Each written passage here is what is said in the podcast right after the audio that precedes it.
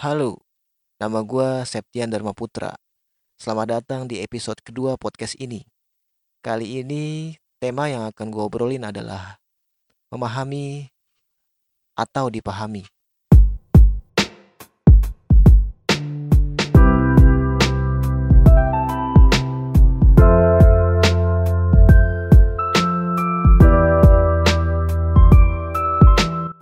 Apa kabar semuanya? Semoga kalian dalam keadaan baik-baik saja di tengah kondisi yang sedang tidak baik-baik saja. Juga tidak lupa gue mengucapkan selamat menunaikan ibadah puasa bagi yang menjalankannya. Tetaplah semangat walau berpuasa di tengah kondisi wabah seperti ini.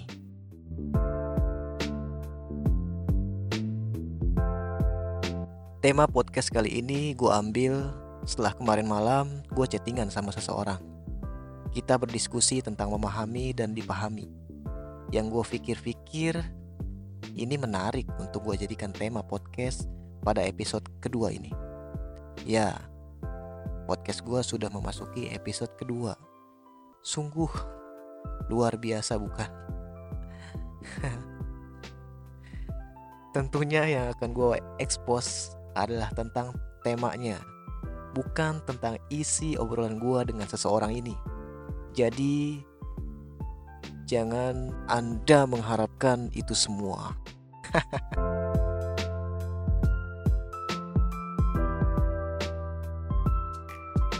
Oke, gue mulai saja pembicaraannya. Memahami atau dipahami.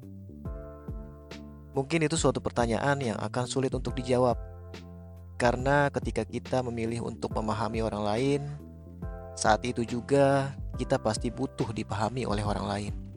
Sebaliknya, ketika kita memilih untuk ingin dipahami orang lain, itu mustahil terjadi. Karena tanpa memahami orang lain, kita tidak akan pernah dipahami oleh orang lain.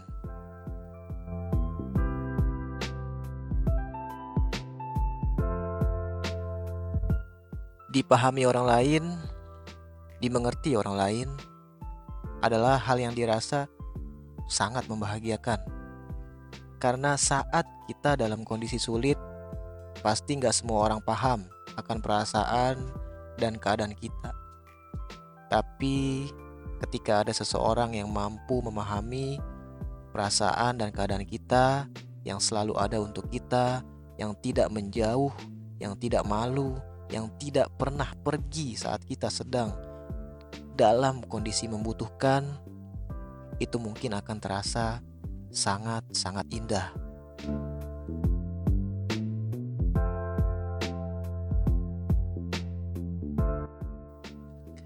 Tetapi pada akhirnya kita harus sadar.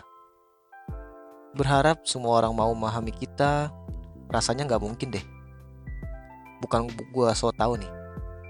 Tapi kenyataannya nggak semua orang bisa memahami apa yang kita rasakan. Bisa tahu apa yang kita mau. Bisa menebak semua isi hati kita. Nggak ada. Dan satu hal lagi nih. Kita juga gak bisa memaksakan orang lain untuk bisa memahami diri kita karena semua gak bisa dipaksa.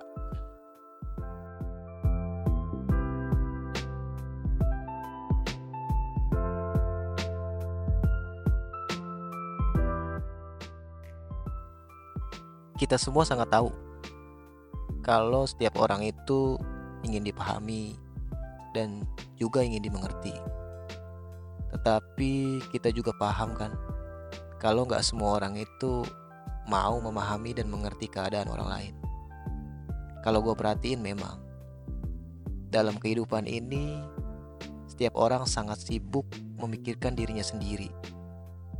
Mungkin gak banyak orang yang mau menyisikan waktunya untuk mencoba sedikit peduli kepada orang lain. Tetapi gak sedikit orang juga yang selalu menuntut orang lain untuk mau memahami dirinya. Mereka berpikir kita ini paranormal. Kita ini bisa nebak apa yang mereka mau. Kita bisa menebak suasana hati mereka. Padahal enggak, enggak sama sekali. Ya, itulah kenyataannya. Banyak orang yang mau dipahami tanpa mau mengerti terlebih dahulu keadaan orang lain.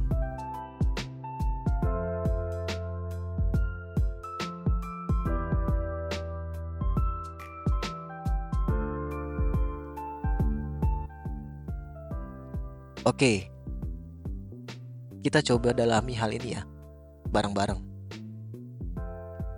Gue punya suatu kalimat, kalian perhatikan baik-baik, dengerin baik-baik. Kalian mungkin bisa mengetahui, tetapi tidak semua orang dari kalian bisa memahami apa yang sudah kalian ketahui. Gue ulang, pahamin baik-baik.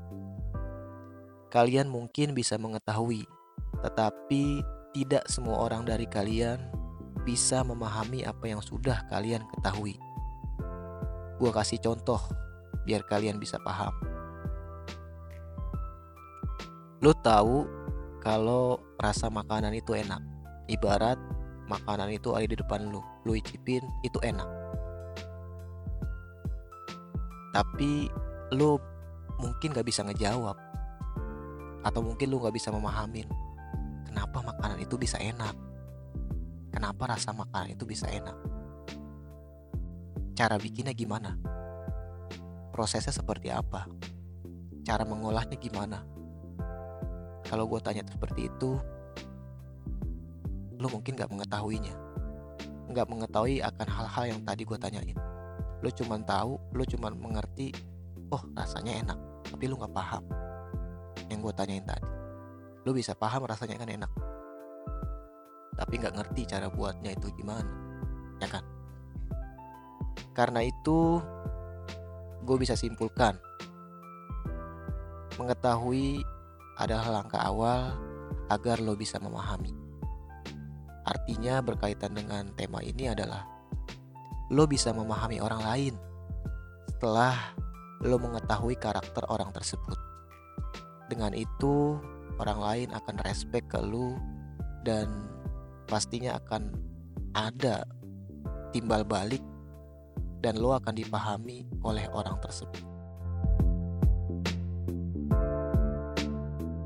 Ini semua adalah suatu timbal balik. Ketika lo bisa memahami orang lain, lo akan dapat dipahami oleh orang lain.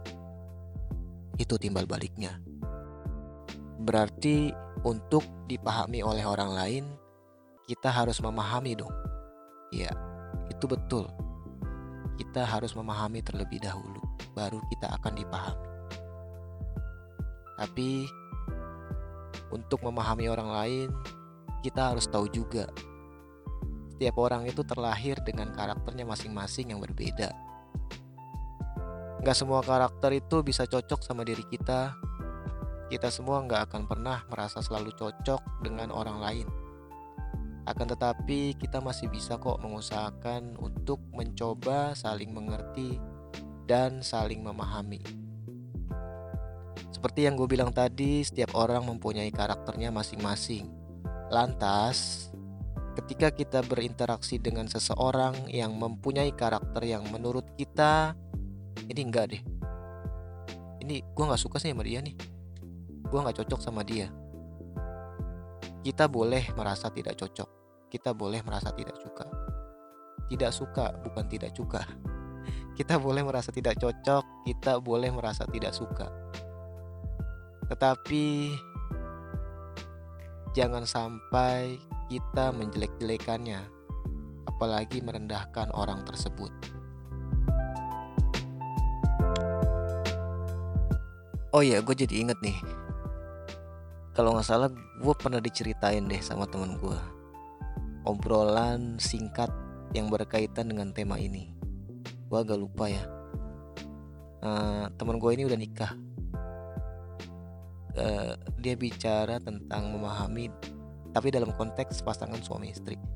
Tapi karena gue udah lupa gue coba ringkas aja dalam satu kalimat ya.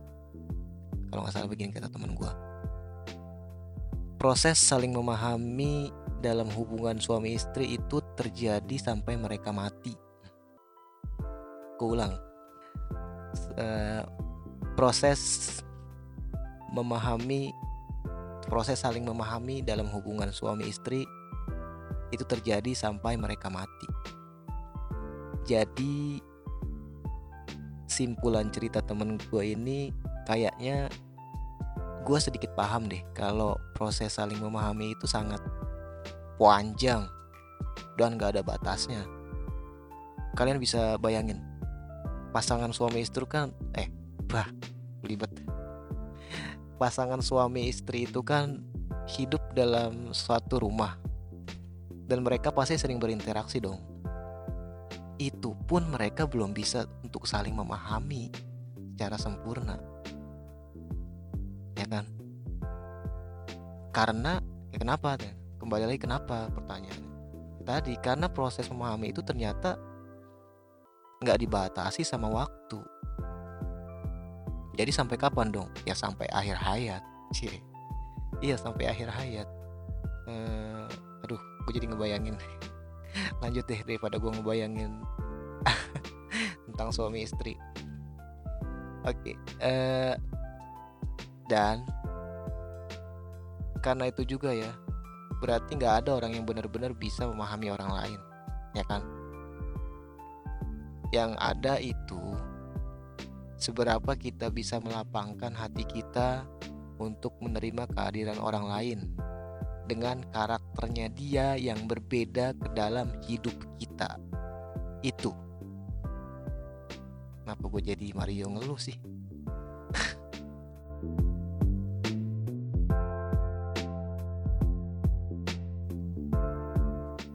Oke, menurut gue itu dulu tentang obrolan kita di tema memahami atau dipahami. Sebelum gue tutup, gue akan mencoba menarik kesimpulan dari semua ini.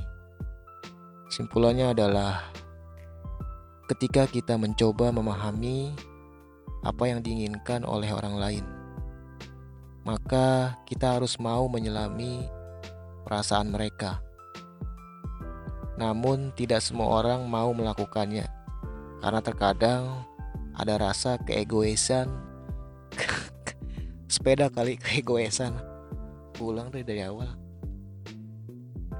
Ketika kita mencoba memahami apa yang diinginkan oleh orang lain, maka kita harus mau menyelami perasaan mereka. Namun, tidak semua orang mau melakukannya karena terkadang ada rasa keegoisan dalam diri sendiri yang menyebabkan kita tidak ingin tahu apa yang dirasakan oleh orang lain. Terus untuk memakai kacamata orang lain, lepaskan dulu kacamata Anda. Kacamata kalian lepasin dulu. Kalau mau pakai kacamata orang lain. Ya. Lihatlah dengan kacamata orang lain, dengarkanlah dengan telinga orang lain, dan rasakanlah dengan hati orang lain. Terakhir, coba deh, lo ulang kata-kata dari gue ini. Ini mungkin tiga hmm, tiga kalimat ya yang rangkum dari awal sampai akhir. Karena saya paham jika saya memahami maka saya akan dipahami. Gue ulang lagi. Karena saya paham jika saya memahami maka saya akan saya akan dipahami gue buat jadi kalimat karena saya paham dia jika saya memahami dia, maka saya akan dipahami dia. Oke. Timbal balik. Ingat. Oke, terima kasih. Sepertinya sudah cukup ngobrol-ngobrolnya uh, untuk tema kali ini. Kembali terima kasih gue ucapkan untuk yang telah mendengarkan podcast ini.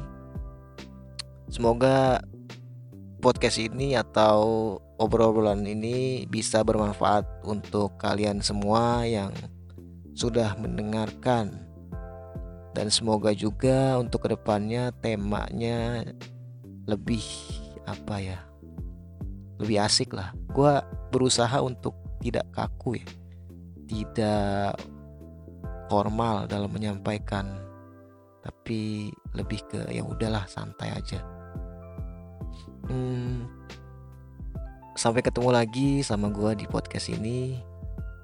Nama gue Septian Dharma Putra dan sampai jumpa.